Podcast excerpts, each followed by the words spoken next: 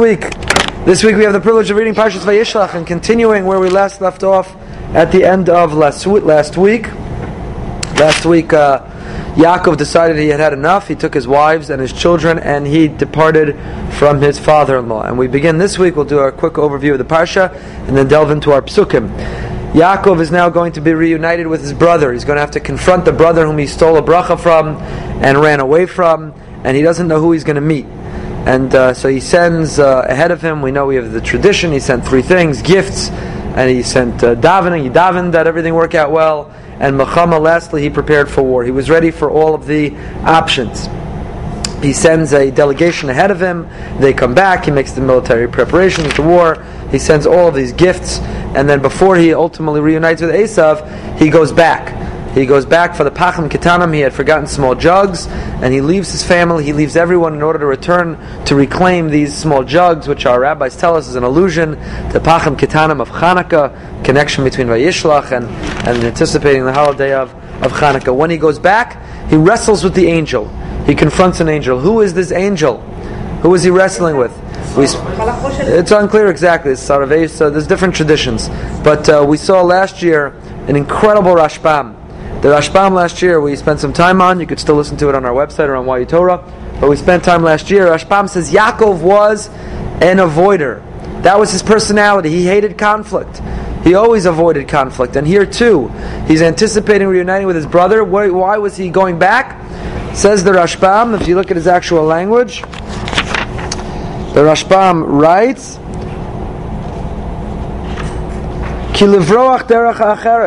He was he was fleeing. Nischavin levroach derech acheres. He was trying to run away. Yaakov thought he could run away from his destiny. And the Torah is here to teach it. Kodesh Baruch Hu tells him, you cannot run from your destiny. You are destined to face Esav. You are destined to have a lifetime confrontation and conflict. Esav Soneas Yaakov, your progeny and offspring will have a lifelong uh, fateful conflict with Esav. You cannot run away from your problems. He wrestles, which puts him back on the track of his destiny. We're going to continue where we left off last year with the prohibition of uh, Gid Hanasha, the prohibition of Gid Hanasha, that we're not allowed to eat the Gid Hanasha as a memorial, as a remembrance of what happens. Yaakov then encounters his brother. They have a fascinating exchange, which we'll delve into today. Esav says, let's go together. Yaakov says, you know what? We're good. It was nice to see you. Let's go our separate ways. Yaakov arrives in Shechem. He is shalem, he is whole, and he thinks he is whole. Rashi says shalom begufo, b'mamono, b'toraso. He's complete. His body is healed. He's financially solvent. He has his Torah. He thinks he has everything, and his problems begin again. His daughter Dina is abducted, and there's an outrage. Yeah, his uh, two sons um, perform a great act of deception in Levi and Shimon in order to attack the people of Shechem. They have them have a bris, and on the third day, when they're the most vulnerable, vulnerable, they attack them and they wipe them out. Yaakov is dissatisfied. We know that because at the end of, of Sefer Bereshis, when Yaakov is giving out the brachos, he gives Musar to Levi and Shimon. He thinks that he they risked, they, they jeopardized the security, the safety of all of their family through their actions. Yaakov then journeys back to Beit El, which is the beginning of last week's parsha where he had the dream. Rivka and Devorah die uh, God blesses and renames Yaakov, and um, Binyamin is now born, and Rachel Imenu dies. She's buried on the on the side, Kever Rachel. She's not in Maras Machpelah, as we know. Yaakov and Yitzchak are reunited. Yitzchak dies, and then we end the parsha with Esav separates himself from Yaakov, and we have this genealogy at the end of the parsha. Okay, so that's a quick overview of the parsha. What I want to delve into is I want to pick up where we left off at the end of last year.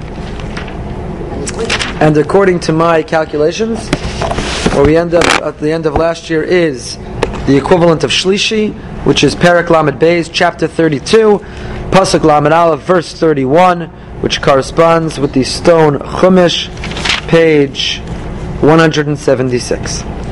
Okay, 176. Just as an aside, I saw something fascinating that um, I shared with you that last year we, we uh, spoke about the Rashbam. Yaakov was trying to run away. What was this whole idea of Vayivasar Yaakov Levado, Vayavik Ishimo? Yaakov was left alone, and he fought, and he struggled, and he and he won. We'll see again when we talk about the Geranashim momentarily. But what was this fight that he had? Look at Onkelos. Very, very interesting. Yaakov wrestles. Look what Onkelos says. Pasuk Chafei. Go back to Lamed Beis Chafei. Says Onkelos, Vayivaser Yaakov levado vayavik ishimo. Yaakov was alone and he wrestled with a man. V'ishtar Yaakov bilchodoi. Yaakov was all alone. V'ishtadel gavra imei adislik tzafra. Ishtadel. Onkelos translates vayavik to wrestle as ishtadel. What's the root of ishtadel, or what word do we use often? Hishtadlus.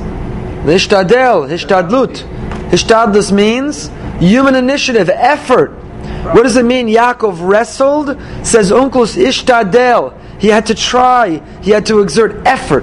The Rambam in his Perush Mishnayos quotes this Onkelos. The Rambam in Pirkei Avos on the second chapter, on the sixth Mishnah. The sixth Mishnah in the second chapter of Pirkei Avos ends, V'makom she'ena nashim hishtadel Ish. The Mishnah says, in a place that there are no men, hishtadel, make an effort, try to be a man. Now, classically, we understand that to mean if no one else is stepping up, step up to bat, fill the void, be the man, be a leader. Don't wait for others and be a follower. If no one else has stepped up, you step up and be a man. But the Rambam interprets this Mishnah entirely differently based on the Onkelos in our Parsha. Writes the Rambam, Inyan Hishtadel Ha'avekim Atzmacha. Wrestle with yourself.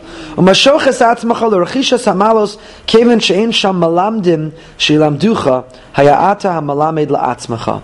Targum Vaya'avek Ishimo V'Ishtadel Gavra Imei. The Rambam says, what does it mean? B'makom she'en anashim. It means a place where you have no teachers. So a person might say, I had no one to show me what the right way is. I had no one to model for me. I had no one to instruct me. I had no one to inspire me. I'm not accountable. Don't hold me responsible. I misbehaved. I was inappropriate because there was no one to teach me. Says the Rambam, that's no excuse. And that's what the Mishnah means. In a place where you don't have a mentor, in a place where you don't have a teacher, in a place where you don't have a role model, Hishtadel lios ish, be your own teacher. Hishtadel, make the effort to inspire yourself. Amru shelo Torah lo bebali agava vegasus ruach v'lo benosim la'artzos rechokos v'yismichu v'zel lepasuk al derech hamelitza v'u amru lo b'shamaymi v'lo mever layami v'amru lo b'gasei ruach Torah can't be found among those who are arrogant, among those who have an ego. Person has to be humble. Person has to teach themselves. The person has to be willing to take the initiative. So the Rambam reinterprets. B'makom she'in anashim doesn't mean where there's no one, you step up and be the leader. B'makom she'in anashim means where there's no teacher, where there's no source of inspiration, where there's no mentor. Hishtad elios ish. Wrestle with yourself. Be your own teacher. Hold yourself accountable. Push yourself be ambitious. Aspire to greatness. Even if there's no one externally pushing you, internally push yourself, because that's what Yaakov did. Yaakov wrestled with himself. Uncle says vayavik ishtadel. Ishtadel means wrestle with yourself. Teach yourself. Hold yourself accountable. Inspire yourself to inspire others. That's the Rambam and Perush Mishnayos, based on Onkelos's translation of what it means to wrestle here. Okay, we are on Pasuk Lamed Aleph, Perak Lamed Beis, Pasuk Lamed Aleph. Vayikra Yaakov Shema Makom Pniel. Yaakov has this whole dialogue with the angel, with his Yetzer Hara, whatever the case may be. he names the place Pniel. Ki Ra'isi Elokim Panim Panim, Vatinatzel Nafshi. He wakes up from this encounter, and he names the place Pniel, I have seen the face of God face to face, and yet, vatinatzel nafshi, I was spared, I am alive. Doesn't it say somewhere else that Moshe was the only one that saw Hashem panim panim? Yeah, it does. It does. What does it mean? He saw God. He doesn't mean literally saw panim upon him because it was the it was the agent of God, the emissary. It was the angel. It was the sar. Panim upon him here could be used as a euphemism. Yeah, that's a good point though. So what happens? Continuing pasuk lamed Gimel. Actually, look at the Kli Yakar for a moment, and Lamed Aleph. Says the Kli Yakar, Who adavar asher dibarti Samael enei sichlo. Who did he fight? He fought the angel Samael. Samael says the Kli Yakar is, as he discussed earlier, we talked about it last year. Samael comes from the word Lasamei Einei, to blind. This angel, the opponent of, of, uh, of Yaakov, was the angel who sought to blind him. How did he blind him? To blind his, his common sense. In other words, what is, how does the Yetzer Hara work? How do our adversaries beat us? The Yetzer Hara, this evil inclination, our own impulse that, that tries to draw us to the wrong way, the way it defeats us is it blinds us. It tries to get us not to see the reality. It blinds us from common sense. And look at the great men who've destroyed their lives. General Petraeus, most recently, although it seems that not a week or a month goes by. How does it work? Samael, their Yetzer Hara blinds them. If they could objectively evaluate is it worth risking everything, my reputation, everything I've worked towards, my entire life, all of my achievement, my family? Is it worth it for this woman, for this moment, for this pleasure? If a person were able to see clearly, they would never. Is this chocolate cake worth it? The moment on the lips, the lifetime on the hips, is it worth it? It's totally not worth it. So how does the Yetzer Hara work?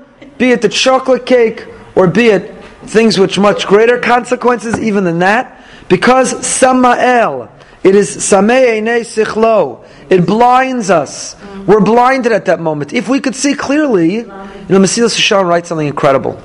Mesilas Yesharim has an amazing observation. Writes to Ramchal of Moshe Chaim Luzzatto, he says, we are lower than animals.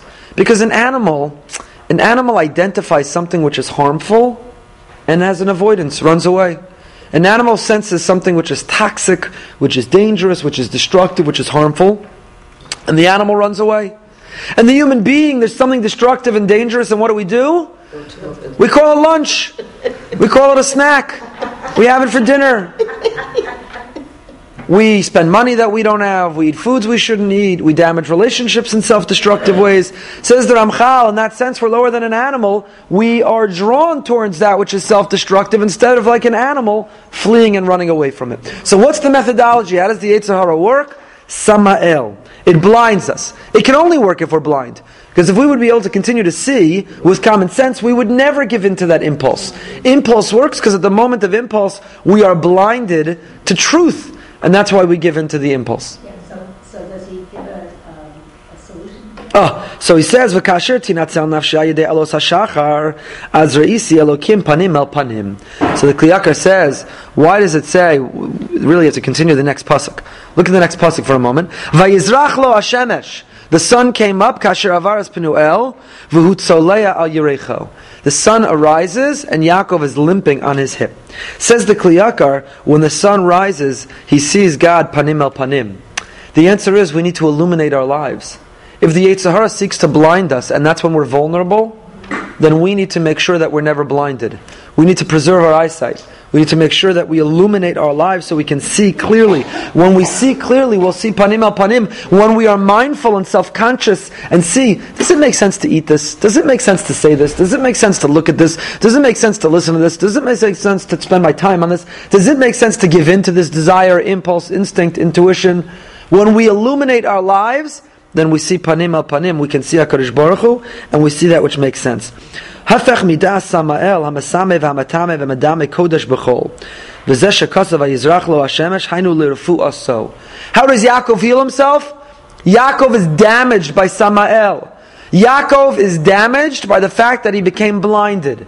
Blinded by the Yetzer Hara. What's the antidote? How does he heal himself from that experience? The sun rises to illuminate to see clearly, to reverse the blindness, to restore the eyesight and that is the healing. So I don't understand. If the rising of the sun caused him to be healed, why does it say he was limping on his leg? Which is it? Was he limping and still damaged? Or did the sun rise and he was healed? asked the Kli Yakar.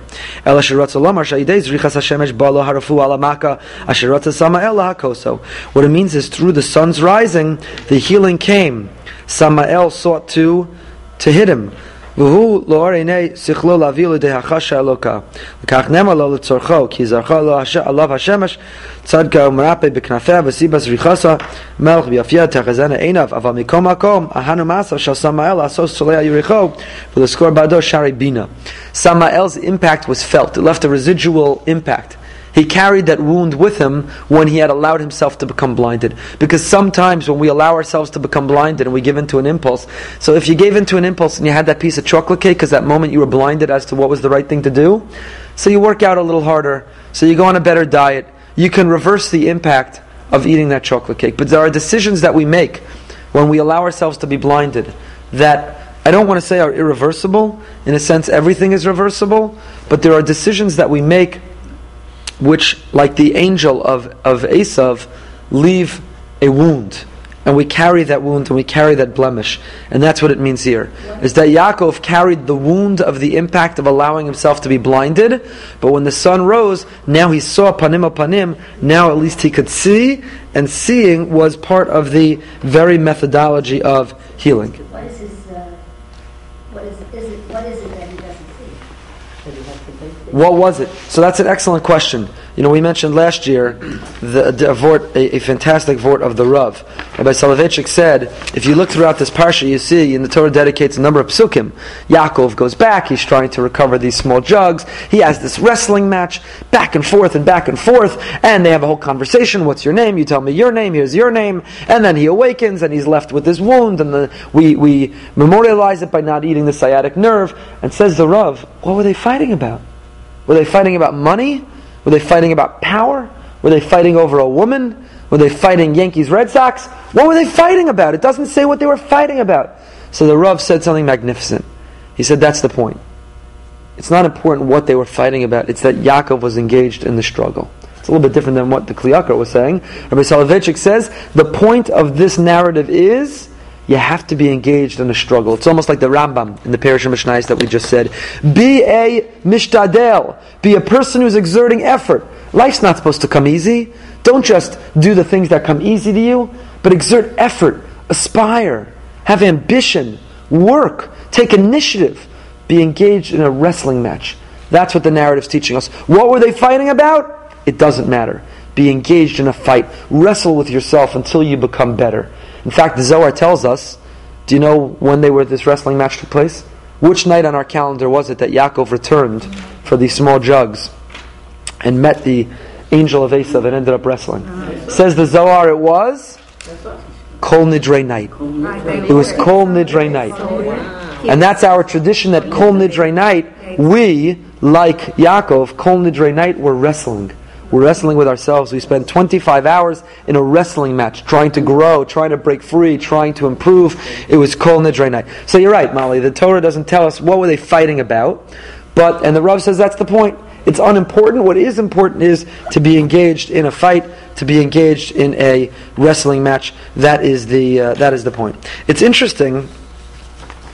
It's interesting this notion that when the sun rose, he was able to be healed. The um, if you look at the Sforno, the Sforno says, Rav Ovadia Oh, Hashemesh kasher avar es Penuel, sha'avar es Penuel zarach Hashemesh v'nirpa. The right way to read the pasuk, it's kind of written out of order. It says the sun rose, and then he limped on his on his leg. But the Sforno tells us to read it differently. After the sun rose, he was healed. Kasher yeh la'asid lavo, like we will be in the future. Ka'amra v'zarcha lachem shemesh takam rapi b'knafeha. What is the image of the sun rising? A new dawn. It's the idea of, of the redemption. Yaakov walks around with this limp, like the Jewish people are limping through history.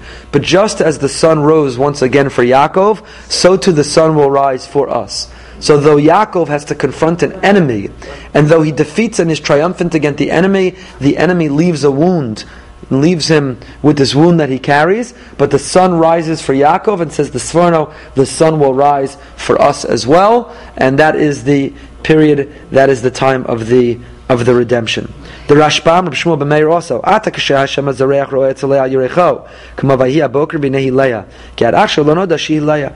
The Rashbam understands it very differently than Sforno. Sforno understands it that the order is he was limping, and when the sun rose, he became healed.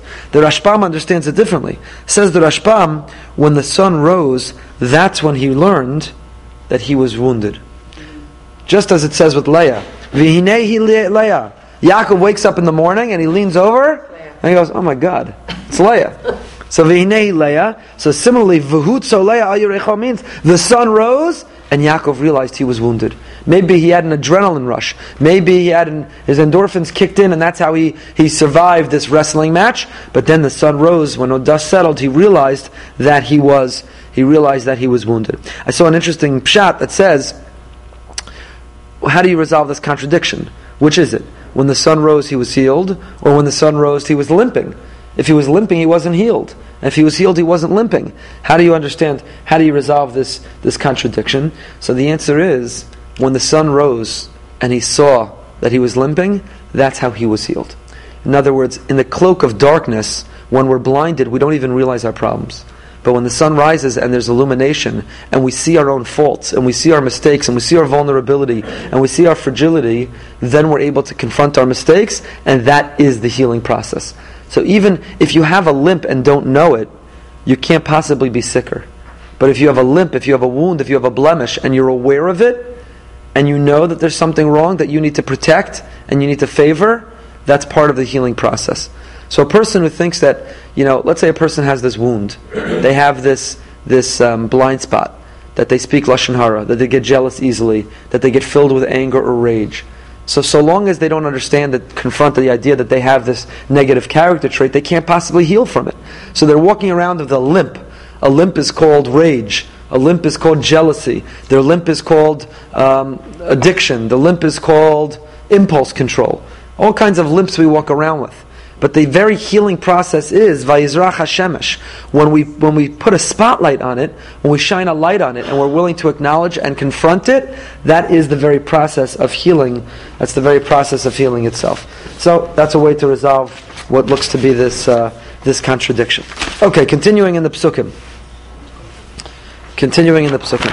Al Cain, as a result of this whole episode, Pasuk Lamed Gimel, Al Cain, because Yaakov was limping, he was wounded in his leg. Al Cain lo yochlu b'nei Yisrael as anasha, as anasha. Therefore, the Jewish people are warned not to eat the hind quarter of the sciatic nerve, asher al kaf hayarach ada yom that's found in the hind quarter of the leg, the thigh, until today. Ki naga bekaf yarach Yaakov begir hanasha. Because the angel struck the, the, um, the sinew of Yaakov hit Yaakov in his hip socket and displaced his sciatic nerve, and therefore we cannot eat it. We cannot eat it until today. This is the third mitzvah that's in the Sefer Bereshis, the last mitzvah. We had Pru Ravu, the obligation to have children. We had the mitzvah of bris milah, the obligation of circumcision. This is the third mitzvah we find in Sefer Bereshis. Of course, we observe them because they were repeated at Har Sinai. But the third mitzvah, namely that of Gid Hanasha. It's kind of funny. Why do we memorialize this experience that Yaakov had by continuing to observe this halacha? And we're all familiar with it. We're not allowed to eat the sciatic nerve in both legs of, of, uh, of kosher animals, both male or female kosher animals. And um, Therefore, we require what we call trebering, nikur, what the Shulchan Aruch calls nikur, which is a tremendous skill, the ability to remove the nerve. We don't trust our ability to do it. We don't generally eat that portion of the meat. In Israel, you can still find that portion of the meat. Experts know how to do it. But to remove the sciatic nerve, not only the sciatic nerve, there's two parts. There's the inner thigh and there's the outer thigh. The inner thigh is the dorais, the biblical prohibition of gid hanasha. There's a nerve that continues in the outer portion of the leg, which is midrabanan, which is rabbinic. There's a whole discussion of the Gemara and chulin. Shuman gid hanasha is the fat the fat that is um, connected to the sciatic nerve also prohibited. We have to remove that as well. Is it benosein tam? Is there a taste to the gid hanasha? Whole discussion, the whole parak in, in parak gid hanasha in Meseches Chulin, and big discussion in Shulchan Aruch. But again, here it's fascinating because we take the narrative, we take the story of Sefer Bereshis, and it has impact and implications Allah in our practical law in what we can eat, which is somewhat unusual that we memorialize it. We don't memorialize the bris ben absarim that God made a promise to Avram. We don't memorialize the Akedah. We don't memorialize you know, uh, Levi and Shimon killing Shechem over Dinah. We don't memorialize Yosef preserving the economy of Egypt. But here we memorialize this experience of Yaakov through a practice that continues, as the Torah itself says, ad hayom until today. What is it exactly that we are memorializing? Why are we doing this? Why are we doing this? So the Mefarshim on the Torah in the Mikros Gedolos, which is where we generally turn, you don't find a lot. The Sforno and the uh, Rashbam and the Ramban all take a similar parallel track. If you look at the Sforno, he says, Al kain lo yachlu b'nei Yisrael, kidei sheyeh ha'hezak ha'shahura b'negias kaf ha'yerach, hezek b'davar bilti nechshav etzleinu. He says, you know, this experience that Yaakov had, we need to be familiar with it. We need to remember it. We need to continue to think about it. Says the Rashbam, l'zichron gvurasto Yaakov. You know why we don't eat the sciatic nerve? To remember the perseverance, the tenacity, the resolve of Yaakov. Hu And the miracle that God performed, that he didn't die die. What an incredible miracle that though he was so vulnerable, he did not die. That's what the, the uh, Rashbam says. He was triumphant.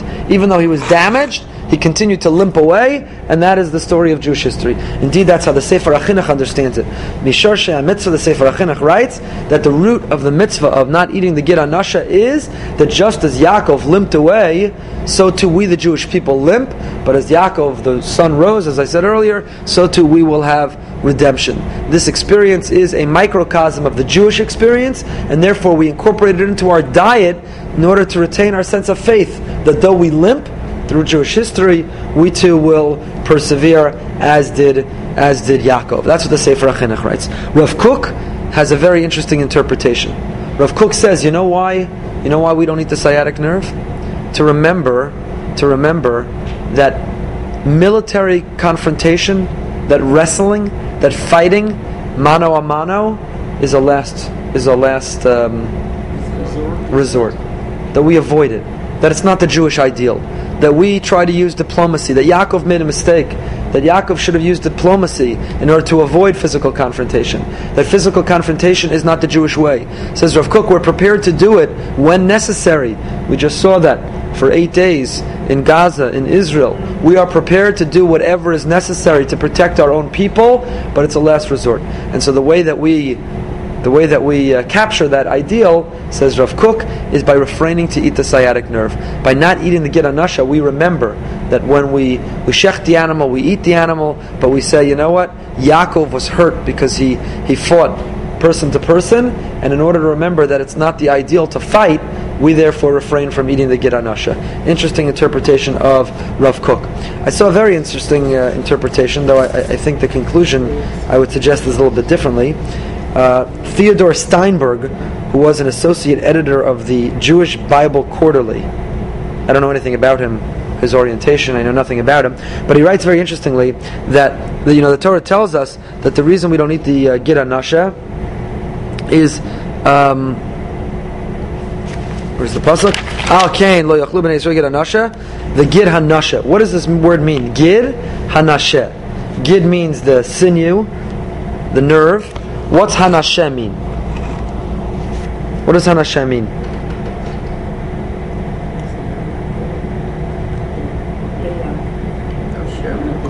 So Nasheh, Gid Hanasheh, the root is Nasheh. What does it mean? So he says if you look several times in Tanakh, the word Nasheh means forgetting or forgetfulness. Right in Bereshis, Yosef names his eldest son. What's Yosef's older son named? Menashe. Why? Ki nashani Elokim be'eretz anyi. Nashani, God caused me to forget my, my suffering, my struggling. You see, in elsewhere, in Tanakh, the word nashem means to forget. So he wants to suggest that Gid HaNashem means the Gid that allowed him to forget.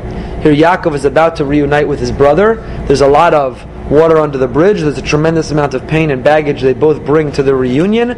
Yaakov is willing to forget. He wrestles with the angel of Esav. That experience of that wrestling match purges all of the bad feeling, purges all of the bad experience, all the bad history, the bad blood. And now he has the Gid Hanasheh, this nerve that is the source of his forgetting, and he carries that with him so that he's able to reunite with Esav. The only way he was able to reunite authentically was forgetting. If we want to reunite with people with whom we've had our differences, we have to be willing to forget. That's his interpretation. It's interesting. It's an interesting suggestion.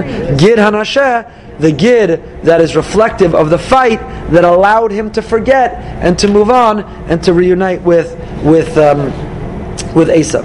That's the suggestion of. By the way, he brings another example in Dvarim. Moshe at the end of his life, he rebukes the people and he tells them, "Sur Yiladcha Teshi." the rock that you brought forth, Teshi, you have forgotten. Teshi is Nashani, Gid Hanasheh, the same root you find in Tanakh. This word means forgetfulness. You could actually suggest the opposite, which is the Gid Hanasheh means it's the sciatic nerve which will never allow us to forget. Yaakov went through this experience. He limps away. He carries it with him. It is the gid hanasheh. It is the gid which prevents forgetfulness, which doesn't allow us. Because if we forget our own history, and if we get the conf- if we forget the confrontations, and if we forget who Esav is and the formidable challenge that he poses, then we will revisit and repeat history. So Yaakov limps away, and we continue to memorialize it by not eating the gid hanasheh. One can suggest the gid that prevents hanasheh, the gid that doesn't allow us to forget. The gid that makes sure we don't forget. So that every time I sit down to my steak and I say, boy, would I love to be eating the gid hanasha, but I can't, you know why? I can't be in Nasheh, I can't forget. I won't forget what Yaakov went through, and I need to be emboldened. The Jewish people need to be emboldened in order to in order to survive. So that is another interpretation of how we memorialize maybe the the um, the Gid Another suggestion is by the Netziv. The Netziv writes in his Ha'amek Davar on Pasuk Lamed Gimel, Al Kain. Says the Netziv Al Kain, Lizkor Ledoros Mashir La'avinu Yaakov. We memorialize this for generations to remember what happened to Yaakov. Ki Naga Bekaf Yerech, Rosh Ha'evram is Nanea Behiluch Adam. This is the top of the hip bone that, that moves when man walks. Lezeba Simen Bo. Begin Say here it is. This is what the Netziv writes. Shelo Yehe Adam kasha Kigid. A person should not be hardened. A person should not be um, so so rigid, like a like a gid, writes the Netziv. Kasha gid. Don't be so rigid. Don't be so strong-minded. Kedis Meseches Tanis, the Gemara in Tanis Daf Chaf Marav writes, La'olam yehe adam rach kekane v'lo yeh kasha ke'eres. The Gemara there in Tanis says that a person should spend their life always flexible like a reed and not hard like a cedar tree. Try to be flexible like a reed and not hard like a cedar tree. V'nimtza ne'enash Yaakov al shnei dvarim. Echel al shinoi min hago. Mishum achiksiv ki naga b'kaf yerach Yaakov. Beis al shehiskasher beyoser. K'dechsiv beyoser. Umaksher libo yipo bara. So the Netziv basically says, quoting this Gemara in Tanis, that the mistake that Yaakov made is that he was rigid, and the punishment therefore was um, on his on his leg. Very fascinating. He says there were two battles. If you look, it says Vayeavik twice. Vayivasar Yaakov levadov Vayeavik ishimo, which is pasuk. Yaakov was left alone, and a man, an angel, wrestles with him. And then again, it look if you look, it says. Uh,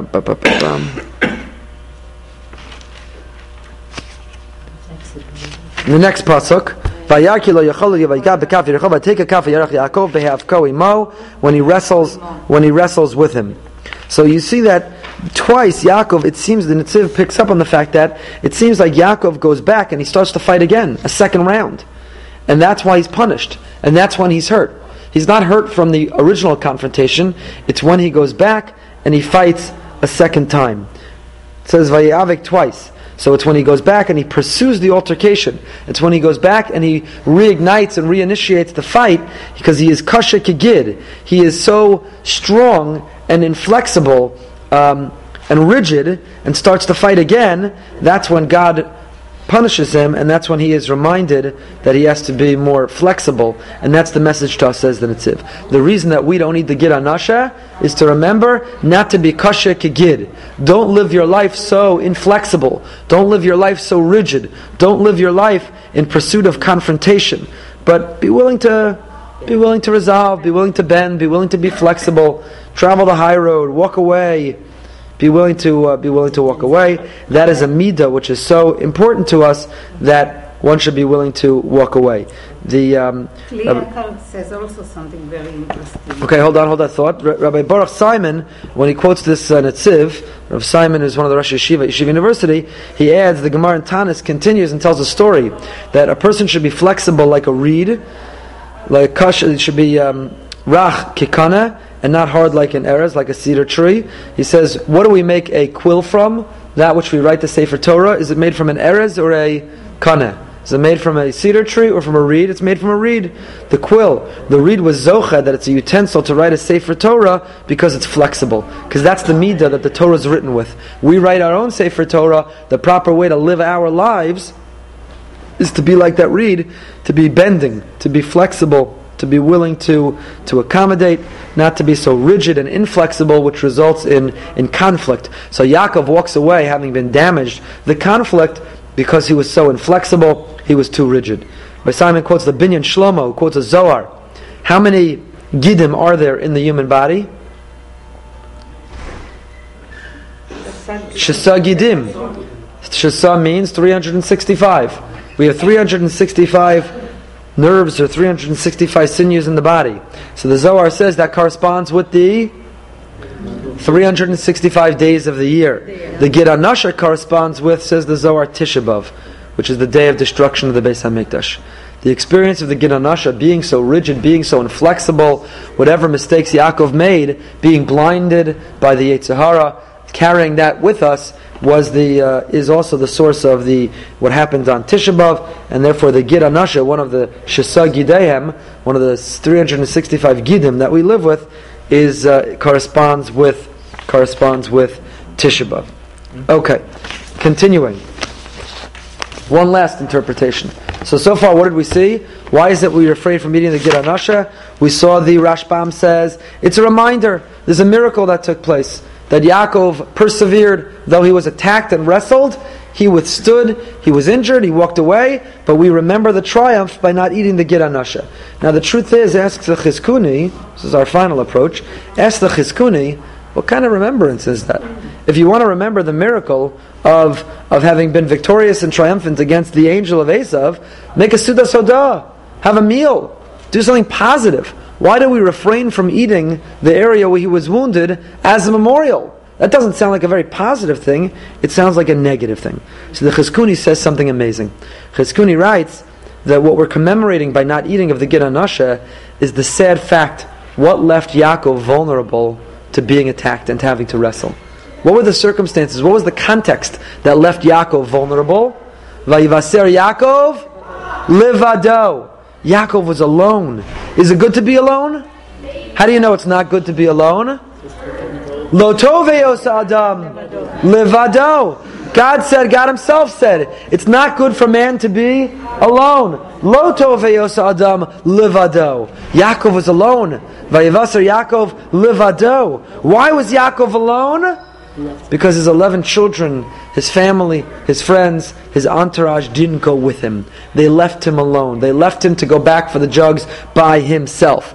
And when he went by himself and when he went alone, he was vulnerable. And therefore, this is a reminder when we eat of the Gid Hanasha and we remind ourselves of the wound that Yaakov uh, incurred, we are reminding ourselves never to leave another Jew alone, never to leave them vulnerable, never to leave them lonely but rather to be with them, to offer them the camaraderie, the companionship, and the sense of community that provides them the protection.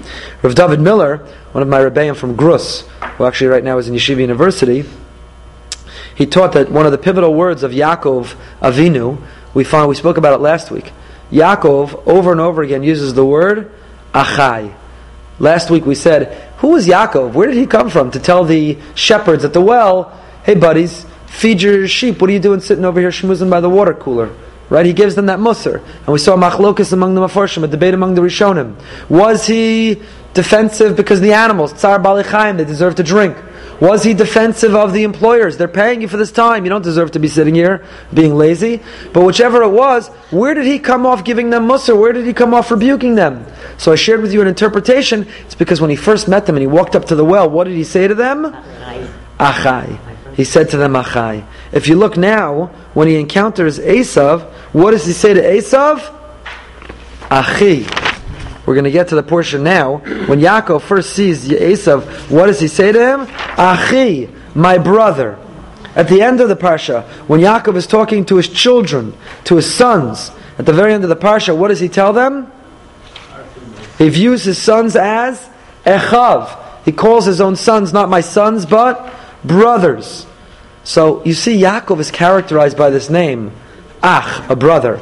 He calls the shepherds Achai. He calls Esav Achi. He calls his sons Echav. What is the root of the word Ach? Says Rav David Miller. Aleph Ches. The root Aleph Ches. What does it mean? It means to bind together, to bridge, to bond, to create connection. The halacha is that an aval, um, right, an aval, a mourner tears kriya. The Shulchan Aruch says, according to the Gemara Moed Katan, is the mourner allowed to mend the garment? What is the term that Gemara uses? Depends if it's a mourner for a parent, for a sibling, 30 days a year, all different halachas, whether you're allowed to mend the garment. Today we throw out the garment. No one wants to keep it. But could you, those days it was very expensive. You tore Kriya in Talmudic times, you had one, one set of clothing. It wasn't that you went shopping. There was no Black Friday. So what does it mean to, how do you, what's the term the Gemara uses? What's the term the Gemara uses to sew together the garment? To be me'acheh. To me'acheh is to mend, is to sew, is to bind together the torn garment. So the root ach, aleph, ches, to be me'acheh is the capacity to connect. That's Yaakov. Achai, echav, achi. Yaakov seeks, Yaakov seeks to connect with others. So said Rav David Miller, the Gid Hanasha commemorates the fact that Yaakov was alone. That's the chizkuni. It's not a happy occasion. You're not making a Sudas Hodah. You're not making a Sudas Mitzvah. Oh, Yaakov was triumphant. According to the Rashbam, Yaakov experiences this miracle. You should have made a Sudas Hodah. Why is it we, we um, abstain from eating something? We should run to eat it to remember that Yaakov should be a mitzvah to eat the Gid Hanasha every Shabbos to remember Yaakov was triumphant. Says the Chizkuni, no, it's not a happy fact. It's a sad fact. Why was Yaakov vulnerable? Because he was alone. And when we eat the when we don't eat the Gid Hanasha, we are remembering never leave another Jew alone. Achi, maybe says Rav David Miller, maybe Shimon and Levi did tshuva when they step forward and they defend Dina. What? How are they referred to in the parsha? How are they referred to? What's their connection to Dina? Achei Dina. They are referred to as the brothers of Dina what these 11 sons failed to do for their father that left him vulnerable and damaged and wounded, they now learned the lesson. They step up for Dina. They don't leave her alone, and they earn the title Achei Dina. They are the brothers of. They are the brothers of, of Dina. So we saw many, many, many interpretations. To review, Sefer HaChinuch says it's a lesson in the Jewish experience. Yaakov limped like we limp through Jewish history, but the sun rose on Yaakov's life, and there will be redemption for us. Rav Kook said we don't need to gid hanasha to remember that physical confrontation is the last resort. We avoid it, and we prefer diplomacy, though we're prepared to do it. The Rashbam said we don't need to gid hanasha to remember, to memorialize this miracle, the victory that Yaakov, though wounded, ultimately persevered and walked away victorious. The Netziv says we don't need to gid hanasha to remember that we have to be flexible. We can't be rigid like a reed, like a uh, cedar. We have to be flexible like a reed. We can't be kasha kigid. So we don't need to gid hanasha. Yaakov was kasha kigid. He he returned to confrontation. It says Vayavik, he wrestled twice, because even when the first round was over, he went back for a second round. He was rigid, and that's why we don't eat the, the gid. So we saw the Netziv, the Sefer HaChinuch, Rav Kook, the Rashbam, the Chizkuni. Did I leave anybody out? Kli Yakar. The Kli Yakar. Okay, Sarah really wants to see this Kli Yakar. What does the Kli Yakar say? The Kli Yakar I saw, he gets into mystical reasons. The Gid Hanasha is buried in Pardes, and mystically we don't go beneath the surface. I am not yet 40. My sister turned 40 yesterday. I am not yet 40. In two years, when we do Vayishlach, we could do this Kli Yakar. I am not eligible to share mysticism and Kabbalah with you yet. I am, I am way too young. Okay, but let's continue. Where was Yaakov Sar? Where was? Yaakov Sar. I mean, Chaysav had a Sar. Why did Well, many assume this was Yaakov Sar. This was his own Yetzer Hara. That's what it means. It, that's a big discussion, exactly. Uh, I'll tell you something. We'll end this section. I'll tell you something fascinating. Did this really happen? No. Did it really happen? How do we interpret when we go through Tanakh, when we go through the Chumash, and we get to whether it's the the um, Bilam and his donkey talking, whether it's Yaakov wrestling with the angel? How are we to interpret interpret these these events, these episodes? So this is a great debate among our medieval commentaries, among our Rishonim, and I love this debate because it allows, it makes room, it invites to the table all types of Jews, the diversity of opinion. If you're a rationalist and you struggle to believe the, the, these, these things are meant to be taken literally, and you want to understand them allegorically, there's precedent. You have upon whom to rely. And if you want to take every word literally of the, of the Torah and believe that these things didn't happen allegorically, they happened literally, then there's upon whom to rely. So the Rambam writes in Moreh Nevuchim, wrestling match? No. Yaakov dreamt. He had a dream. This was all a dream, a premonition, a prophecy. In his dream, he confronted this this uh, Sarah Shaul Esav. He had this confrontation. He wrestled in his dream, and he woke up. Says the Ramban, this happened in reality. And the Ramban says, how do I know it happened in reality? How is how do I know the Rambam's wrong? He woke up with a limp. He has this limp. He has this injury in his thigh socket and his sciatic nerve. He has sciatica. How did he get sciatica if it was just a dream, says the Ramban? So the Ritva, who's a student of the Ramban, defends the Rambam. And the Ritva says, you know how he woke up with sciatica, even though it was just a dream and meant to be taken allegorically? It's called psychosomatic. We have psychosomatic, uh, there are people who have psychosomatic um, symptoms, where the symptoms don't reflect or correspond with something real. The symptoms are psychosomatic. I have a family member very close to us who every time they visit, they, they get a terrible stomach ache when, when they're about to leave. we, we joke about it, we make fun of it at this point. And where does that stomach ache come from? Is it coincidental that they ate something uh, they disagree with, or they get a virus every time they're about to leave and go back and, and leave their grandchildren, let us say? No, it's not. Is it, is it, is it a, an illness that could be diagnosed? No, it's psychosomatic. It's the sadness of departing from grandchildren causes a stomach ache. There are psychosomatic disorders, psychosomatic symptoms. Says the Ritva, this was psychosomatic. The dream was so vivid, the dream was so real, the dream left such an indelible impact on Yaakov that he woke up feeling this sciatic pain. He felt this neuropathy as a result of this of this uh, of this dream. So it's fascinating. Just as an aside, this debate between the Rambam and the Ramban really throughout the Torah. Did did Bilam and his donkey really talk? Rambam says no. That was a prophecy. It's a dream. It's metaphoric. It's allegoric. It's meant to teach us something. It didn't happen in reality. Where the Ramban is a literalist, he means no. It is meant to be taken. It's meant to be taken literally. Okay, let's go. In the next ten minutes, I want to just cover. I don't know if we're going to get all the way. Why not eat it? Nine fifty-three. Yes. Exactly. Why did he ask the angel to leave him this blessing before he departed? That's a great question. We talked about it a little bit last year, but he asks him for a blessing in a very no, no, it's okay. You could listen online. He asks him in a very unusual fashion. He doesn't just ask him for a blessing. There's this whole confrontation, this whole conversation here, where they ask the names. Right? I'm not sending you on your way until you give me a blessing. You got to give me a bracha. So the angel says, "You want a blessing? What's your name?"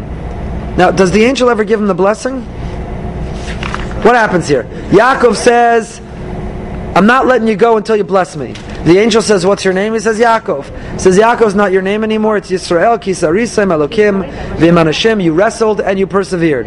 Yaakov says, Okay, I gave you my name. What's your name? And the angel says, What do you need my name for? By Osham, he blesses him and he goes. Did he ever give him the bracha? says It says Vayivarech also, but what's the bracha? What's the bracha? So you could read this. The conversation is very funny. When Yaakov first demands a blessing, the angel says, "What's your name?" You could read this. What was the blessing? When he said what? He said, "What's your name?" He said, "Yaakov, look into your destiny. Look into who you are. Realize your potential. Understand who you are, and that is the blessing." I'm not sending you till you bless me. Vayomer love. You want a bracha? Mashemecha. What's your name? Understand who you are, where you come from. Realize your potential. Vayomer Yaakov. He says it's no longer Yaakov, it's Yisrael. Giving him his name, understanding what the name represents, understanding that your name is a description of who you are and who you can become, that in itself is the blessing. So when it says later, Vayavarech Ososham, when it says later, he blessed him, it's not that he then gave the blessing. The blessing was the very fact that he gave the name. That's what some of the Mepharshim understand. So when he says to the angel, What's your name? and the angel says, What do you need to know my name? What kind of response is that? So my friend Avi Schneider, Rabbi Avi Schneider, once suggested the angel was saying that is his name. Lama zet tishal shmi. My name is. Why do you need to know my name? And he had a whole. He had a whole. Rabbi Schneider had a whole foreword about that. But but according to what we're saying, according to what we're saying, it could mean the angel is saying, I'm an angel. I don't need a blessing. You don't need to know my name. My name is in, is not important because as an angel, I'm an extension of the Almighty. I don't I don't realize potential. As an angel, I'm stagnant. I am what I am. Angels don't grow. They don't have ups and downs. That's why God didn't give the Torah. Lo b'shamayim, the Malachi Asharis weren't given the Torah. Angels don't have this potential. So what the angel was saying in Lama Zet why are you asking my name? What the angel was saying is, I don't have potential. I am what I am. There's no. It's it's it's not. It's incongruous to, to describe giving me a blessing. Notice, Yaakov didn't understand that when the angel said, What's your name? that was the blessing. So Yaakov in turn says, What's your name? The angel says, No, you don't get it. Your name is a blessing. My name is unimportant. It's insignificant. It's irrelevant. Because I'm not subject to blessing. I'm an angel. And so possibly, Helen, that's the exchange that's going on back and forth. Okay, there was a lot more I wanted to talk about. Right. The Gemara in Bracha says, those that did the Daf Yomi, the Gemara says when it comes to Avram and Yitzchak, I'm sorry, when it comes to Avram and Sarah, once their names were changed, we're prohibited from calling their name again. The exception is Yaakov. Yaakov is sometimes Yaakov and sometimes Yisrael. Tosfos there in that Gemara talks about why. I refer you to it. Your husband learns Daf Yomi. He can tell it to you afterwards. I'll leave you with a question. I'll leave you with a question to ponder over Shabbos. What I wanted to continue with, what we'll pick up next year, is the conversation that ensues now between Yaakov and Esav. They finally are reunited. Oh, I forgot that last interpretation from the author of the Bible Quarterly, who suggested the Gid Hanasha Nasha comes from to forget. The Gid Hanasha may be the Gid that allowed Yaakov to forget so he could be reunited. And we suggested the opposite. No, the Gid that didn't allow him to forget, so that when he reunited with Esav, he would remain suspicious. He would never forget the eternal conflict with Esav. So I forgot those two interpretations to our list. We saw eight or ten different interpretations. So at the end of Yaakov reuniting with Esav, it says, where does Yaakov go right away? V'Yaakov nasa sukkosa. The very first time we see a reference to the concept of sukkah in the Torah. So for his flock, he built sukkos. What was it about the conversation between him and Esav which caused him to go specifically to a sukkah rather to a house? That's what I want to leave you to think about. Why is Yaakov going to a sukkah rather to a house? Uh, why do we see the introduction of the concept of a sukkah specifically after the reunion that he experiences with his brother Esav? Something to think about over Shabbos.